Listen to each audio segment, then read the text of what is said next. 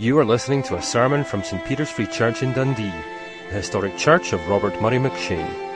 For more sermon content, please visit our website at stpeters-dundee.org.uk.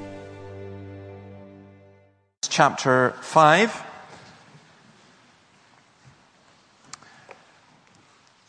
The words are up on the screen as well.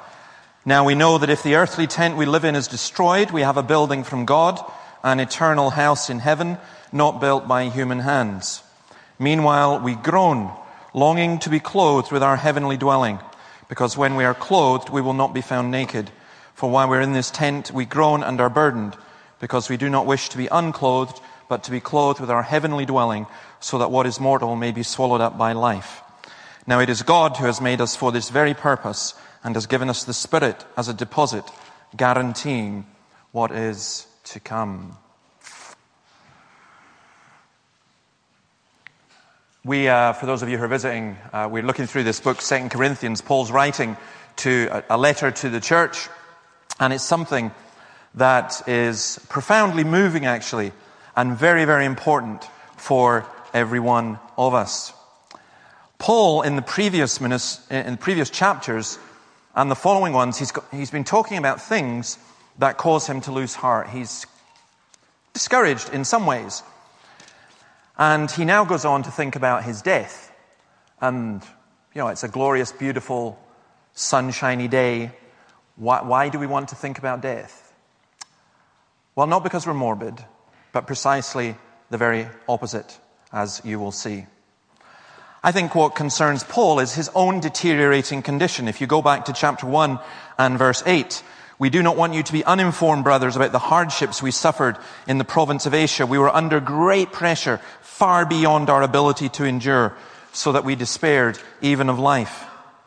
Or in chapter 4, verse 7, but we have this treasure in jars of clay to show that this all surpassing power is from God and not from us. We are hard pressed on every side, but not crushed, perplexed, but not in despair, persecuted, but not abandoned, struck down, but not destroyed. We always carry around in our body the death of Jesus, so that the life of Jesus may also be revealed in our body. For we who are alive are always being given over to death for Jesus' sake, so that his life may be revealed in our mortal body. So then death is at work in us, but life is at work in you. And then on into chapter 6 and verse 4, he says, Rather, as servants of God, we commend ourselves in every way, in great endurance, in troubles, hardships, and distresses, in beatings, imprisonments, and riots, in hard work, sleepless nights, and hunger, in purity, understanding, patience, and kindness, in the Holy Spirit, and in sincere love in truthful speech and in the power of God, with weapons of righteousness in the right hand and in the left, through glory and dishonor, bad report and good report, genuine yet regarded as impostors, known yet regarded as unknown, dying and yet we live on, beaten and yet not killed, sorrowful yet always rejoicing, poor yet making many rich, having nothing and yet possessing everything. Paul is being battered. He is being battered. He is facing death. He is facing discouragement in so many ways. And yet, I doubt that you will find a more joyful letter, even Philippians, than Second Corinthians. Because he faces up, full face, to the greatest reality that any of us face that we are all dying. He asks, What if I die? What if I shuffle off this mortal coil? Is that the worst thing? No, it's not. And I want to suggest this to you. And you may be a younger person and think, No, this doesn't apply to me. When, I, when I'm getting older, this will apply. No, it applies now. We need to meditate more on heaven and hell. If we're going to be of more earthly use, we need to be more heavenly minded. There's a wonderful book I'd recommend to you, and you may think, oh, I couldn't read that. I think you could. Baxter's The Saints' Everlasting Rest. It's an old Puritan book, but you will benefit so much from reading just a, a few pages of it uh, every week.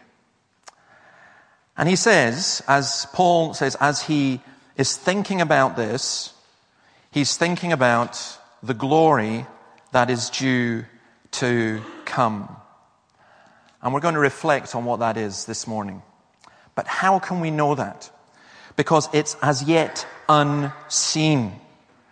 We don't see it. We don't grasp it. We don't understand it. So how can we know it? This is not a case of telling a very small child, you know, when your hamster dies, it goes to heaven. When your granny dies, she goes to heaven. Everyone goes to heaven, and heaven is just like earth. This is Paul saying there is a reality that is beyond our seeing, but it is real. So, how do we know? Well, the only way we can know is if God reveals himself, and we reveals it himself, and he does so through his spirit. It's not a general knowledge, but it must be personal and specific. I put down here that this was Calvin. I'm not sure that it was, but I put it down Calvin. You're more likely to listen for those of you who are Calvinists. For those of you who are not, it won't work.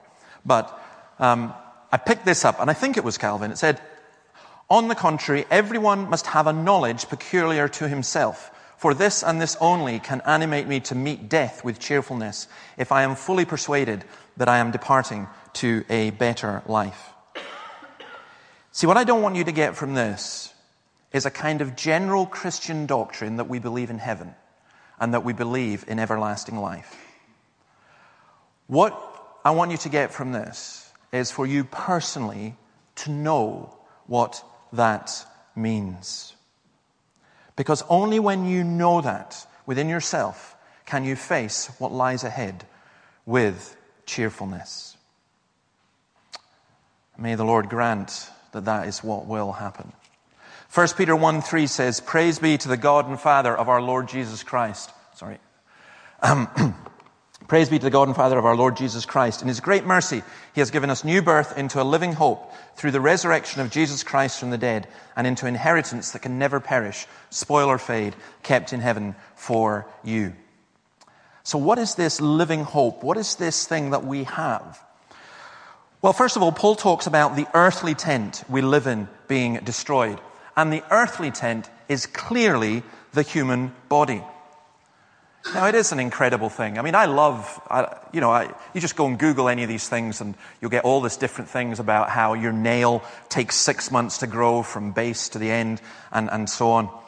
I, I mean, it is incredible. And those of you who are medical students, um, I hope you never ever lose sight of the wonder of the human body.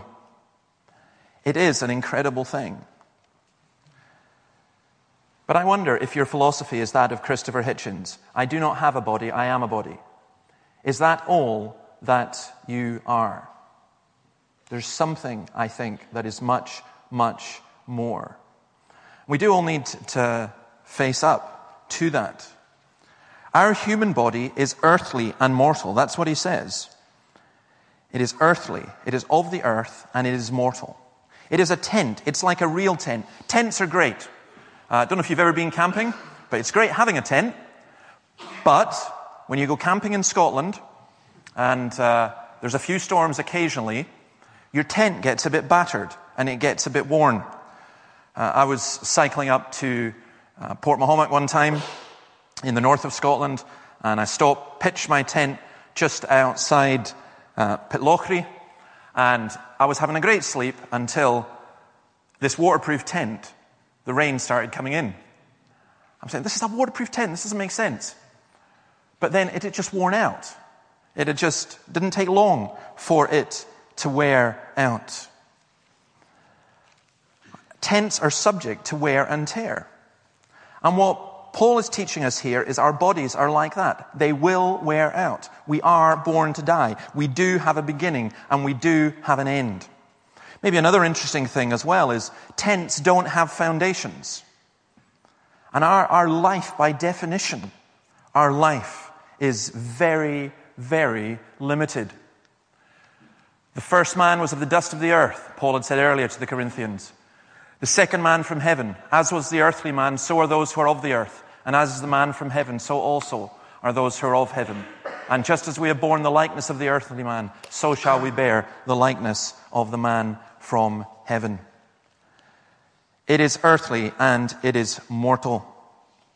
Now, some of you, I think, logically, every single one of you will accept that. But I would like to speculate this that most of you will not accept that emotionally. Most of you cannot look in a mirror and go, I am a dying person. You can't look in a mirror like that. Because our, our whole spirit and soul and body goes against that, cries out against that. But it's the truth. And so our body groans and is burdened. There are many, many things that cause us to groan. Maybe you're the kind of person who is just a moaner and you'll moan about everything. You'll moan about you didn't like this particular picture or you didn't like uh, that particular color of shoe that someone was wearing. You didn't like this particular meal. You, you, eh, just anything you find to groan about. But I suspect that those of us who are moaners are, moan us, are moaners about trivial things that we don't really groan within ourselves as we are conscious of our own weakness. There are discouragements in this life that cause us to groan, that's sure. And there's a longing for a better one to come. There's a burden that we carry. Ecclesiastes 3 tells us that. God has made everything beautiful in its time.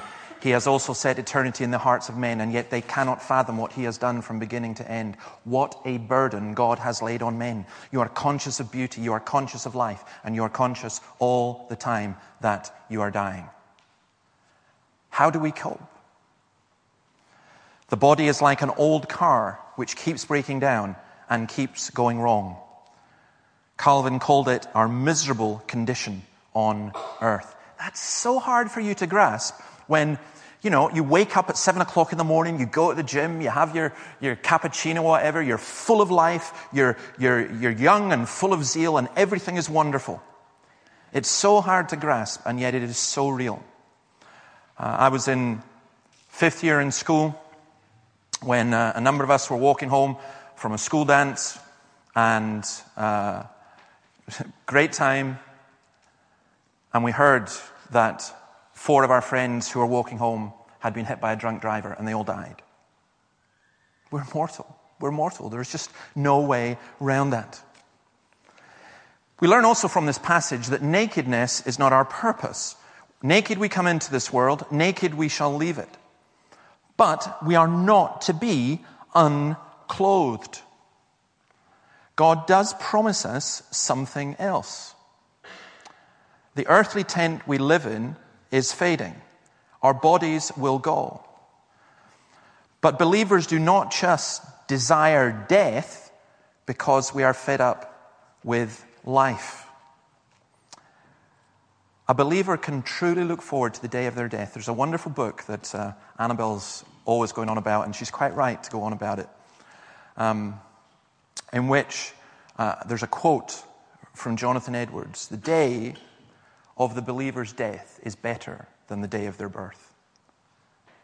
When the women in this congregation who are pregnant have their, have their babies, we will rejoice and celebrate. When a believer dies, we mourn for those who are left, including ourselves. But there should also be a rejoicing and a celebration as well. It's like throwing away old clothes and putting on new ones. It's like having a dirty, filthy garment and being given a, a, a brand new, clean one. It's like um, what happened to us. Uh, we were driving on New Year's Day and someone hit our car and totaled it. It was wrecked. Uh, I quite liked our old uh, wee jazz. Uh, and, you know, was quite comfortable with it. And the thought of it just going off to the scrap heap, it's just gone off to the scrap heap. And that's actually quite sad that that's happened. You know, you think, oh, what are we going to do? And so on. Well, out of various things and the insurance and everything, we've got a new car. And it's better than the old one. It's a Honda Civic, not a Honda Jazz. And it's bigger and it's shinier and it smells new. And it's got, you go into the car and you just, I just want to sit in the car and get the new smell. Go, ah. And you think the old Jazz, boy, it stank. That was the old smell. But we were so used to it, you weren't aware of it. And it's faster and it's more powerful.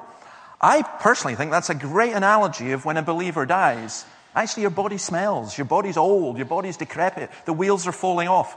When you die and you go to heaven, this is what we're being told you get a brand new body. And that's why he speaks about the house, the heavenly dwelling, the heavenly mansion. There's the tent on earth, and there's the heavenly mansion. That's what he talks about. It is heavenly, it is eternal. What is it, though? What is being spoken of? Well, there are two passages in particular. First of all, Romans 8. I consider that our present sufferings are not worth comparing with the glory that will be revealed in us. Think of that. Just even, even just stop and just think of that. They're not worth comparing with the glory that will be revealed in us. The creation waits in eager expectation for the sons of God to be revealed. For the creation was subjected to frustration not by its own choice, but by the will of the one who subjected it, in hope that the creation itself will be liberated from its bondage to decay and brought into the glorious freedom of the children of God we know that the whole creation has been groaning as in the pains of childbirth right up to the present time. Not only so, but we ourselves, who have the first fruits of the Spirit, groan inwardly as we wait eagerly for our, our, adoption as sons, the redemption of our bodies. I'd love to go into that, but please read Romans 8 when you go home. Think on it, meditate on it, because it's just a most incredible passage. It's saying this new body that we're going to have will be one that's not subject to decay. It's not subject. Our new car is subject to decay. As soon as it was driven out the showroom, it lost a third of its value. Next year, it will be more decay, and the year after, the more decay and more decay. That is like our bodies. But our body in heaven will not be subject to decay. Our citizenship is in heaven, says Paul, and we eagerly await a Savior from there, the Lord Jesus Christ, who by the power that enables him to bring everything under his control will transform our lowly bodies so that they will be like his glorious body. Jesus is going to take this body and transform it. You're here and you're an older person and you feel that your body is fading. Jesus is going to take your body and transform it. What is that body? It's not, forgive the expression, an ethereal negligee. It's not some kind of ooh spiritual thing. It is actually a body. But what is a spiritual body? I think Paul tells us something here. It's, it's life. It's not a disembodied existence. That's what the Gnostics of the time look forward to. There will be knowledge, there will be eating, there will be dancing, there will be joy. I, I actually don't know what it's going to be like. But I know what the Bible says that what we experience now is the shadow, what comes is the reality. It will be glorious. It's called glory. It is glorification. It is, says Calvin, the supreme and perfect blessedness which awaits us in, as believers in heaven after death.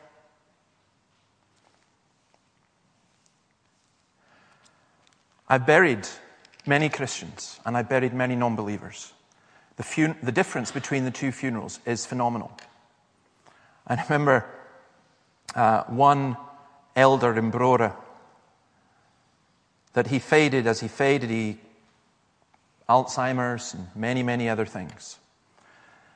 The day of his funeral was a day of tears and sorrow. There's no doubt about that. It was also a day that was of extraordinary joy. Extraordinary joy. I love what C.S. Lewis says. this one's um, difficult to read.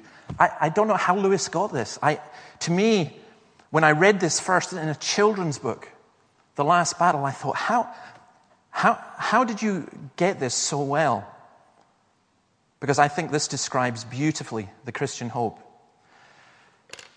Their hearts leaped, and a wild hope rose within them. There was a real railway accident, said Aslan softly. Your father and mother and all of you are, as you used to call it in the Shadowlands, dead. The term is over. The holidays have begun. The dream is ended. This is the morning. And as he spoke, he no longer looked to them like a lion. But the things that began to happen after that were so great and beautiful that I cannot write them. And for us, this is the end of all the stories, and we can most truly say that they all lived happily ever after. But for them, it was only the beginning of the real story. All their life in this world and all their adventures in Narnia had only been the cover and the title page. Now at last they were beginning chapter one of the great story, which no one on earth has read, which goes on forever, in which every chapter is better than the one before. What a beautiful way of describing the Christian hope. It's life. It's our clothing. It's our purpose. We weren't created to be naked, if you like. We weren't created to die and that just be it. Death in that sense is unnatural. Our purpose is to glorify God, is to be clothed, to enjoy Him forever. God made us, He said, for this very purpose. Look what verse 5 says. God made us for this incredible purpose. He's given us His Spirit as a deposit, guaranteeing what is to come. Believers are clothed with Christ and thus are immortal. Augustine put it this way My thoughts and the deepest places of my soul are torn with every kind of tumult until the day when I shall be purified and melted in the fire of your love and wholly joined to you. There will come a day for you as a Christian believer when you will not experience sin, when you will not experience pain, when you will not experience sorrow, when there will be no fear you will be, as Augustine says, melted and glorified in the fire of God's love. Revelation 7:14 and he said these are they who have come out of the great tribulation they have washed their robes and made them white in the blood of the Lamb. Therefore, they are before the throne of God and serve him day and night in his temple. And he who sits on the throne will spread his tent over them. Never again will they hunger. Never again will they thirst. The sun will not beat upon them, nor any scorching heat. For the Lamb at the center of the throne will be their shepherd. He will lead them to springs of living water, and God will wipe away every tear from their eyes. Listen. We, as believers, are children of the resurrection. T Rex had a song, We're children of the revolution. We are children of the resurrection. And everything that's been spoken here is so astonishingly wonderful that people will go, No, no, no, no, that's just a dream. That's not reality. But it is the reality for the believer.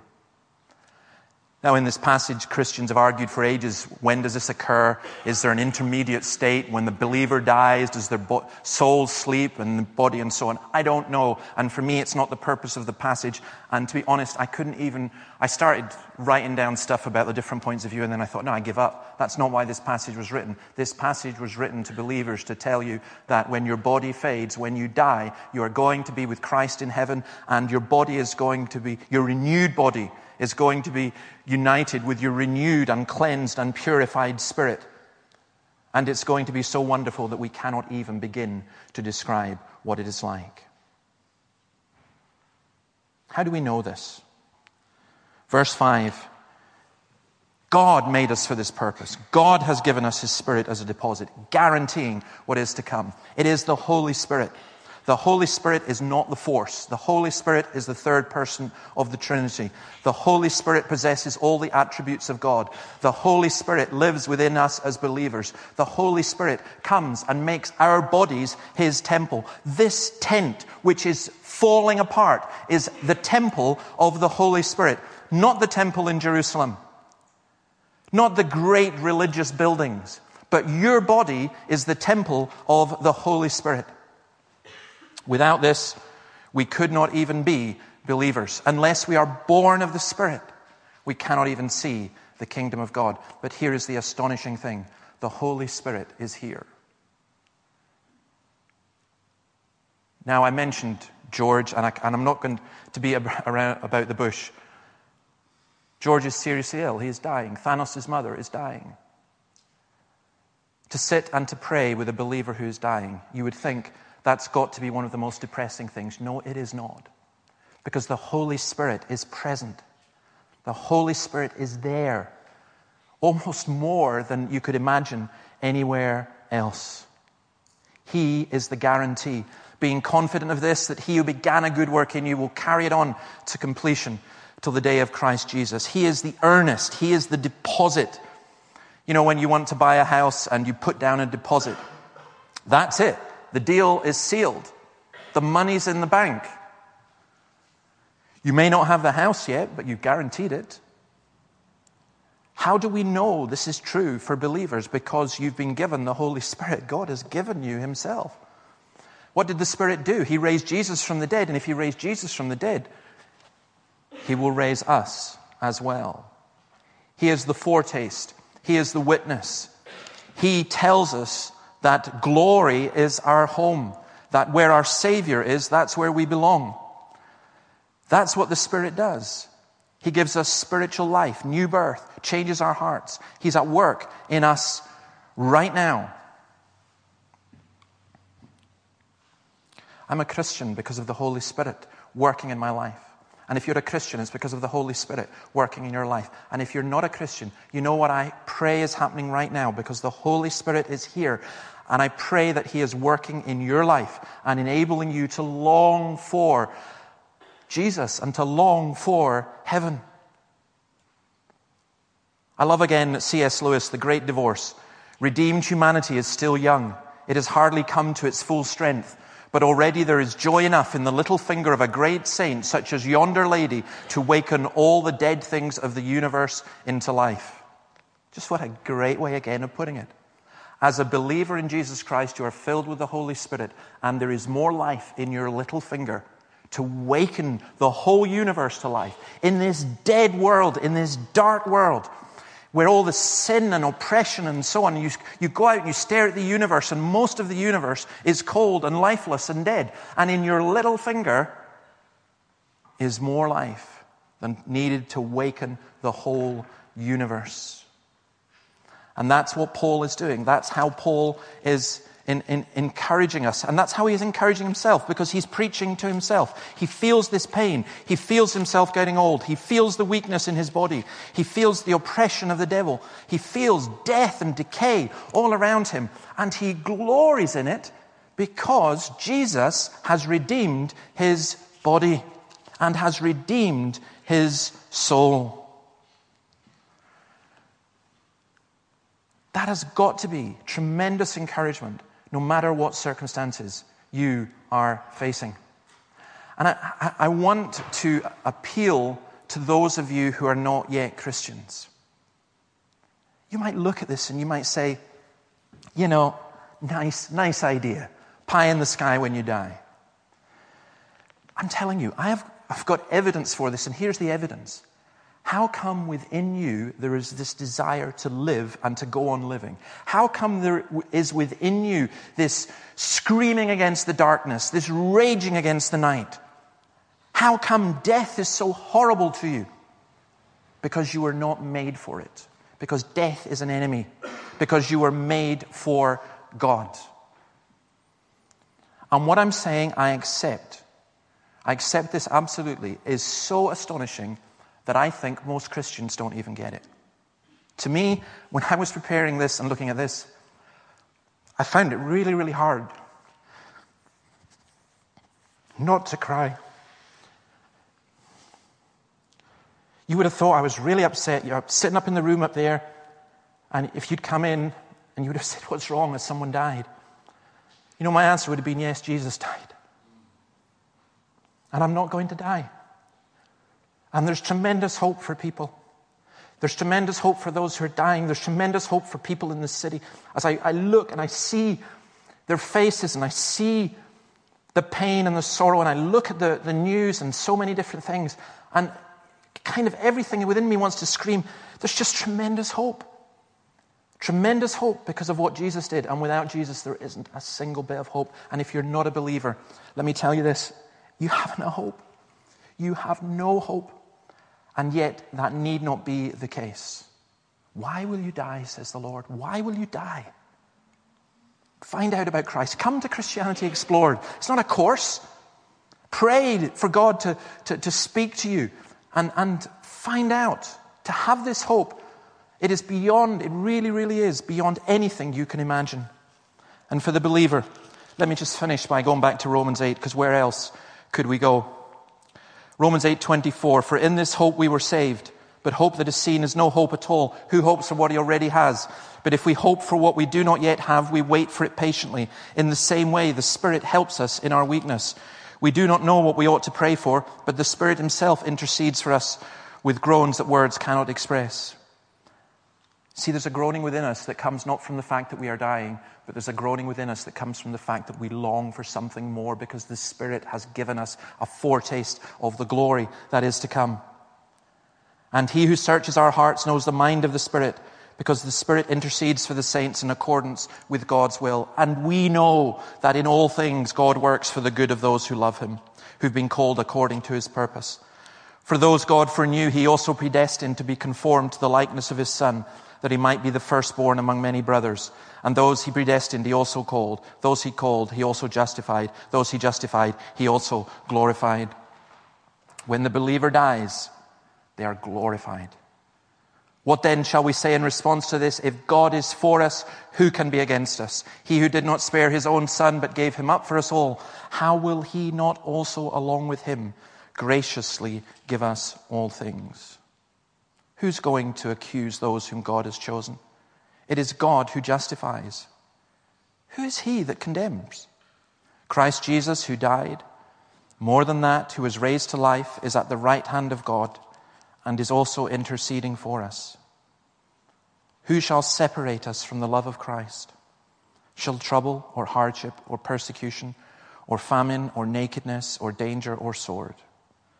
As it is written, for your sake we face death all day long. We are considered as sheep to be slaughtered. No, in all these things we are more than conquerors through him who loved us. For I am convinced that neither death nor life neither angels nor demons, neither the present nor the future, nor any powers, neither height nor depth, nor anything else in all creation will be able to separate us from the love of God that is in Christ Jesus our Lord. Let's pray.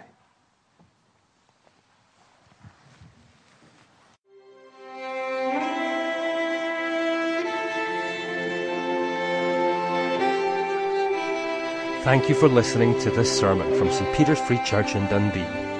If you found this sermon has been helpful to you, please help us to continue building up and assisting the people of God.